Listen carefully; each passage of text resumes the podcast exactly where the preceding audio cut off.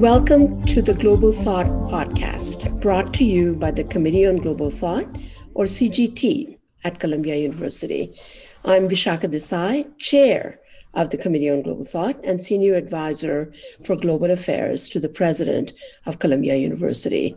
Today, we welcome CGT member Manan Ahmed, Associate Professor of History at Columbia University. Professor Ahmed is a historian of South Asia with a focus on intellectual, critical history, and philosophy of history, along with colonial and anti colonial thought. He is particularly interested in how modern and pre modern narratives create understanding of places, communities, and intellectual genealogies for their readers. So it is appropriate that as a CGT member, we actually uh, have Professor Ahmed talk about his most recent book, The Loss of Hindustan and the Invention of India, published by Harvard University Press in 2020. Professor Ahmed, welcome. Thank you so much, Vishakha. I'm really delighted to be here and really delighted to share my work uh, and thoughts with uh, the audience of CGT. We are really delighted, Manan, because you are one of those rare individuals who can focus deeply into a specific moment in time and then zoom out again to think about the implications of that micro detailed analysis that has implication for not just that place and that time for the larger world and the larger geography. So it seems to me that we might start the question with that very idea that the way you organize this book, it seemed to me was particularly relevant in the way you would think about going deep and going wide. Mm. So, can you tell us sort of the impetus for doing the book the way you have organized it, even though it's focused on the 17th century, you're really looking at big questions that have relevance elsewhere as well. Thank you. Uh, that's a terrific question. And actually, it helps me kind of think of the genesis of the book, as it were. Uh, the book really started um, when I took my first job, which was teaching in Berlin uh, at the FU and um, I was in a I was in a in a group of um, young academics, early career folks, and we were basically sitting around reading uh, folks like Marx and Kant and Fichte and Herder and these Germans. I mean, I had, I was new to Germany, so I thought I should read their elders, I guess, and. Uh, a conversation there took me to Kant's library, uh, both the proverbial one in the first instance and then the actual physical one in the second instance. And I, I was very curious. I thought, you know, what did Kant know about India? And how did he learn it, if he knew anything about India? And of course, he knows a lot about India because um, it became such a, it's an important part of, of both his anthropology lectures, but uh, also uh, on his theory of aesthetics. Um, and so, as I was kind of making my way through Kant's library, um, I noticed that there was a particular translation that he had, a German translation of, uh, uh, of uh, this gentleman named Alexander Dow. And Alexander Dow in 1768 had uh, rendered into English a Persian history, which was a history written by someone named Muhammad Qasim Farishta. And uh, Dow's rendering of Muhammad Qasim Farishta was called The History of Hindustan. And Dow was a member of the East India Company. He was part of the, you know, he was in the kind of broad cluster we call, we now call the Scottish Enlightenment. People like David Hume, etc. He's friends with these people, went to high school with them. Um, and so his rendering of a history of Hindustan uh, went from Hume to Voltaire, um, private correspondence, and then to Kant and, and these other um, uh, other members of what we, again, uh, in retrospect, call the kind of, um, you know, the first generation of intellectuals who constituted a universal philosophy of history.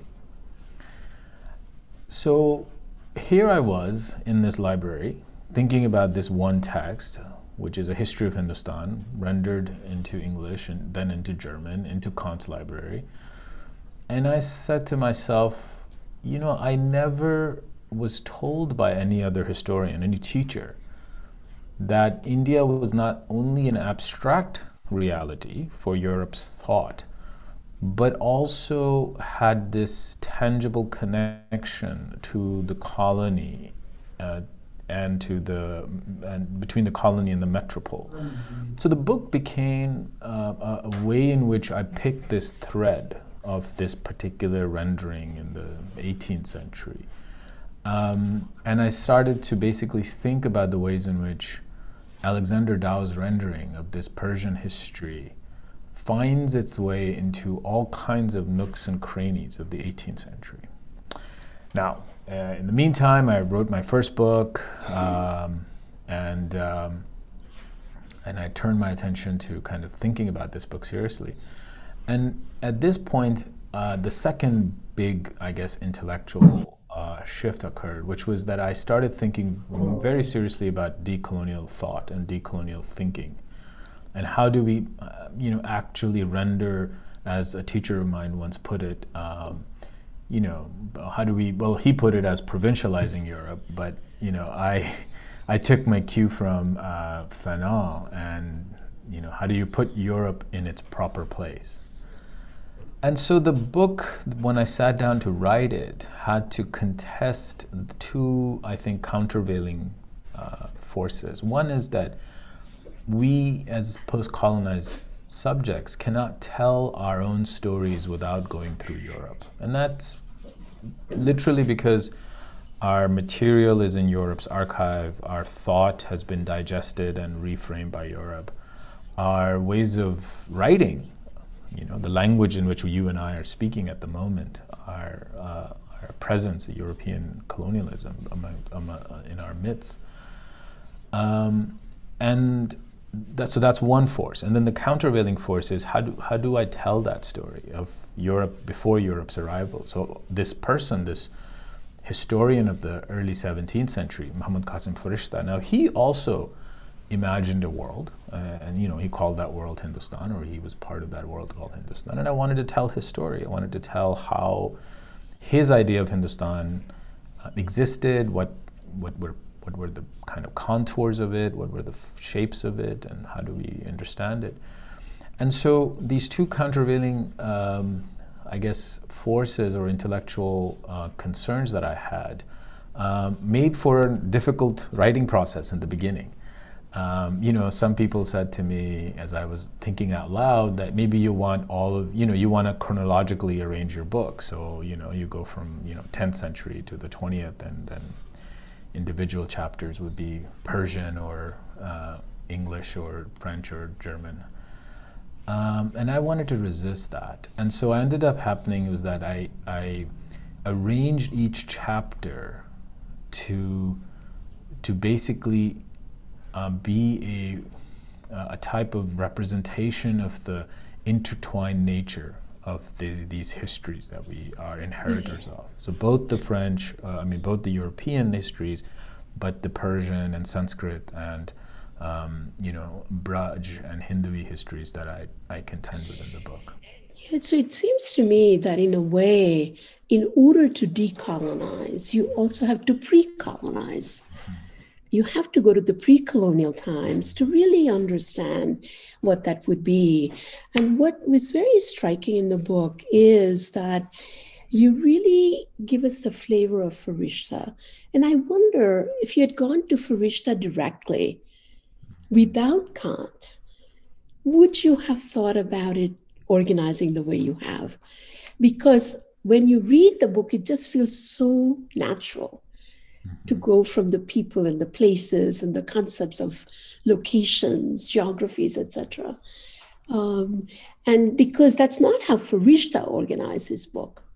Right. Right. That's. I mean, just to pick up your thread, and the Farishta. So Farishta is writing in between somewhere in between 1590 and 1610 or so. And you know, Farishta is a he's a diplomat. He's a medical practitioner. He's a um, sort of a intellectual at large. Um, he is commissioned, as it were, uh, to write a, a, history of Hindustan. And he is very much invested in this idea of writing a, a new history. And, you know, new meaning new in the sense of its genres, but also new in the sense of its structure and its form. And all of the examples of the histories that, that are contemporary to Farishta in Persian or Arabic uh, or Sanskrit, or uh, that he, um, you know, he's reading himself, so they're, uh, they're his predecessors or his ancestors, um, you know, they would organize a history through genealogies, whether genealogy of a, you know, royal personage, or God or gods, or a genealogy of a place, uh, you know, a particular city and its birth, etc. And so Farishta, basically what he does is he rejects, or rather reject, reforms both of these approaches and combines them by putting geography first and genealogy second, uh, which I think is a pretty radical move, although you know nowadays now that we write histories of nation state all the time it doesn't seem that you know unique. But uh, you know if you imagine it for um, this early 17th century i can assure you it's it's a radically new perspective. Um, and for, so how do I understand that newness, that radicalness, sitting in the 2018, 2019 when I'm writing this book? The problem I face is that that European thought that had rendered Farishta, cataloged Farishta, uh, put Farishta in different archives in Europe, had also judged Farishta, had also told me what to think about Farishta. And that's the issue, right? So when I was going through my training, or if I picked up a book on, you know, Persian history writing or history writing or uh, historiography of the Muslim world, Farishta, if there was an entry on Farishta, the entry would say, well, he's a derivative, he's not really that smart, he's just paraphrases different people. Um, no reason, you know, and he's writing far from any center of power. So he has no, why would you read like someone writing in some village about, you know, things that we already have other people writing about? So I think the challenge as decolonial thinkers we have is that we have to kind of not only put Europe in its place, but we have to unlearn how we have been taught to think about the pre colonial. And so for me, uh, in order to understand the newness or the importance or the significance of Farishta, I had to first and foremost defamiliarize myself from what Europe had already written about Farishta, starting in, like I said, 1768. So that's a, you know, that's two, 230 years worth of kind of um, historiography that you have to contend with. Yeah. I mean, at the same time, it seems to me that when you talk about it, that part of the colonial legacy was to privilege the Mughals in the north, and therefore provincialize those who are not part of that system. And at the same time, it seems to me that Farishta must have been important for Kant to have actually paid any attention to that, or others who have written about it. So, if you were to say that Farishta's contribution is both about the way he constructs that history, but also the way he and other, especially Persianate writers, have described Hindustan. Most people don't think of Hindustan the way you have described it in the book. So tell us a little bit about that idea of the region called Hindustan and what it entailed and how does Farishta go about defining it? Oh, thank you.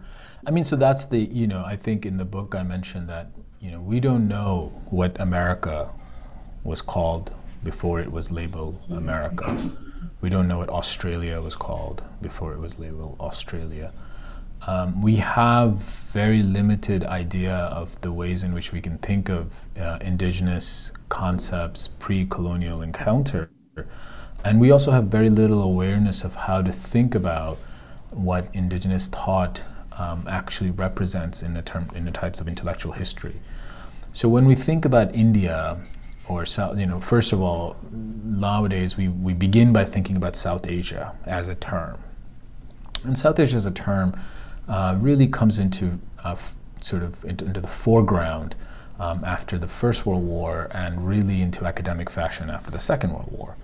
and and so it's really during kind of the area studies heyday that everything becomes South Asia, and South Asia becomes a way in which we can think about India, Pakistan, Bangladesh after. Um, you know, sometimes Afghanistan, but not really. Nepal, Sri Lanka. Um, Hindustan, as I, I, try to show in the in my book, is a is a concept that has a 800 year long history and legacy, and it it's meant from its earliest inception to to its end, sometime in the uh, early 19th century. Um, everything between Kabul and the Bay of Bengal, and everything from the Himalayas to Lanka. So it's it's it's truly a kind of capacious and and uh, expansive geographical construct with a clear understanding that within this expanse of geography there are um, individual languages, individual cultures, individual religions, individual polities that are not subservient to each other but can coexist and are part of the same um, cultural uh, conversation, part of the same uh, discursive spheres. Um, and so, Farishta, to him, all of this is like writing about water. Do you know what I mean? Like he, he doesn't need to make anything out of it. He, it's natural to him. He exists in this world. Everything is, uh, you know, he can, as he, you know, he says, well, Mahabharata is the most authentic history. So if we're going to talk about Hindustan, we will begin with the Mahabharata and we will explain Mahabharata's uh, in, in understanding of time and understanding of place. And of course, after Mahabharata, we would want to maybe go to the, the Quranic study of Adam's, uh, you know, um, expulsion from heavens. And of course, we would then say that Adam first tastes food once he lands in Lanka, first tastes food in Hindustan and never again eats again because he can't digest any food of any other place. Only Hindustan has heavenly food. So once Adam is walking around Earth looking for Eve, uh, Hawa, he, he, does, he never eats again after his first bite. So to Farishta, this is completely natural, and that's the world he's writing and he's describing as a background. But of course, to us, to us, we are the, you know, the the we sit in the aftermath not only of 1947's partition, but 1971's partition and subsequent wars and and you know a lot of demonization of the other in all of these nation states. And so, in a way, you could say that we sit also after the 1907 partition of Bengal. After the 1907, the history of partitions that we are we have right. to contend with, and so for us, um, that vision seems um, fantastic in a sense. You know, in the in the in the in the in the usage of the word fantastic as wondrous or mm-hmm. maybe false, uh, made up.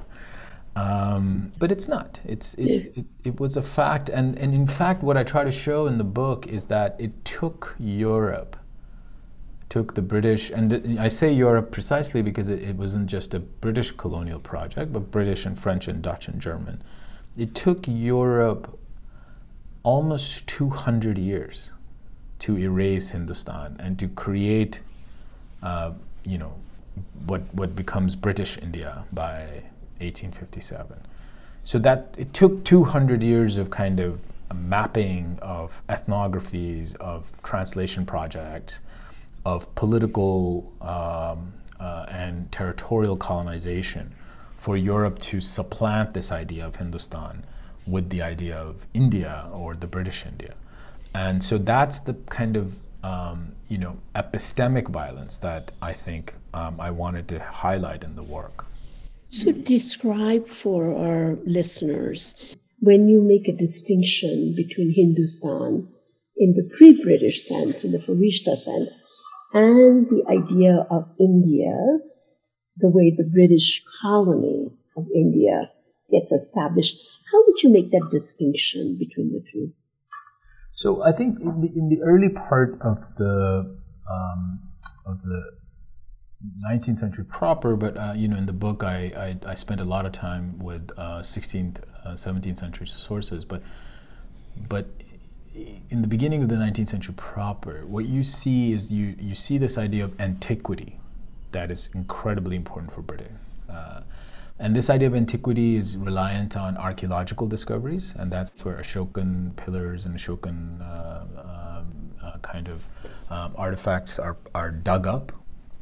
Um, but also the translation of Sanskrit epics that belong to a so called golden age of India.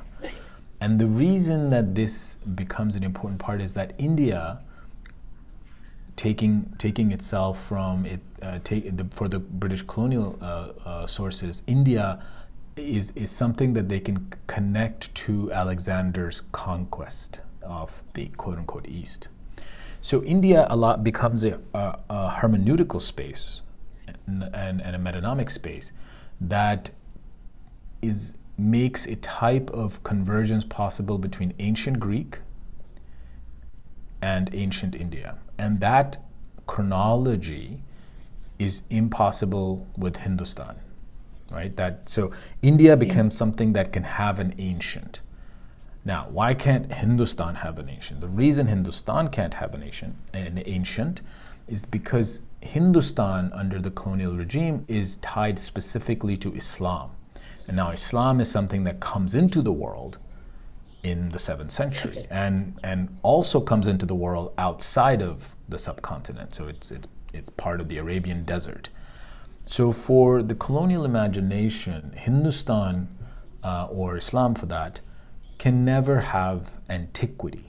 And what the colonial project is based on is this idea of a antiquity that yes. links them to ancient Greek, their own antiquity, in other words. Right. Um, and I think that is one of the main reasons that this um, I, I, cite in the book a, a, a very important. Um, I call them soldier scribes, but uh, other other intellectuals might call them uh, intellectual. Uh, uh William Jones. Uh, William Jones has this uh, line as early as 1770 which says that you know if you write in the Arabic script, then only the thought can, that can be expressed is uh, it can only be only belong to a Muslim. And if you mm-hmm. write in Devanagari script, only then the ancient Indian thought could be um, understood.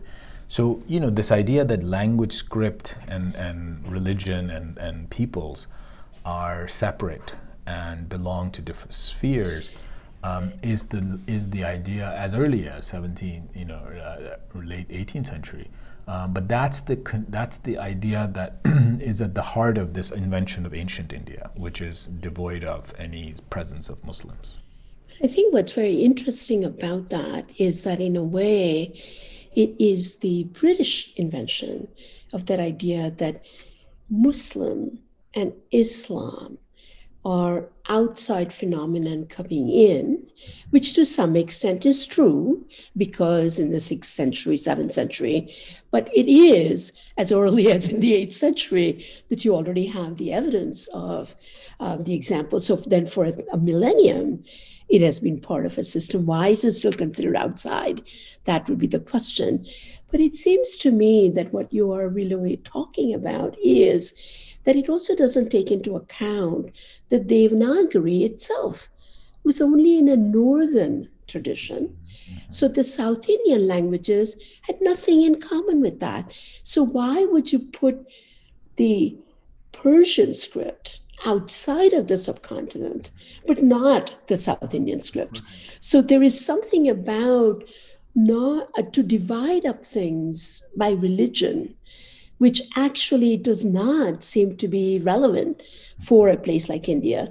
And it seems to me that the colonial experience in other parts of the world has also been continuing this notion of division mm-hmm. that are artificially imposed by the outside, that were not part of the reality. Would you say that that is then a particular Western invention of trying to privilege one idea over another. Yeah, absolutely. I think that's a wonderful point.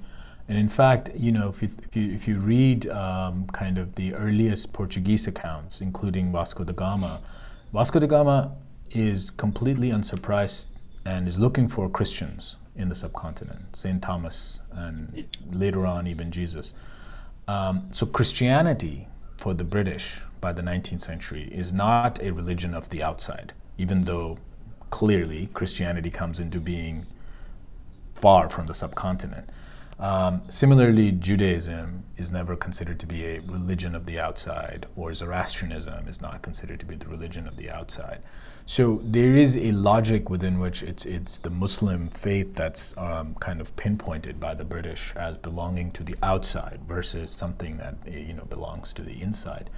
Uh, and to the point about you know I think about the the, the notion of um, identifying difference and then postulating difference as destiny. Um, that certainly by the 19th century is um, the kind of first order logic of colonial uh, rulemaking.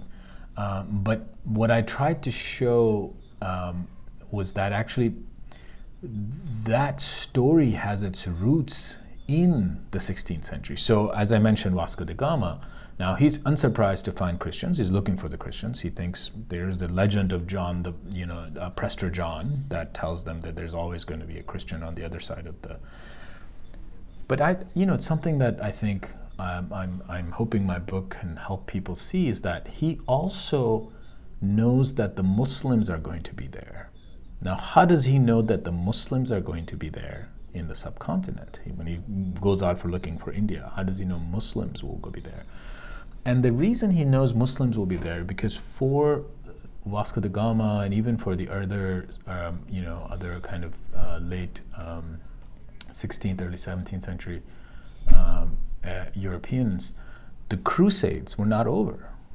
They were not over, and they were not a part of the past. So they were in a struggle with the Muslim rulers in Jerusalem and in, in the Near East, but they were looking for them in along the coast of Africa, and they were looking for them in the subcontinent. So, you, in other words, Portuguese enter the subcontinent not as discoverers of a new space, but as opening up a new front in a war against Islam that has been ongoing for them for you know 400 years, including the Reconquistas, the so-called Reconquista right. that Portugal and Spain are, are part of.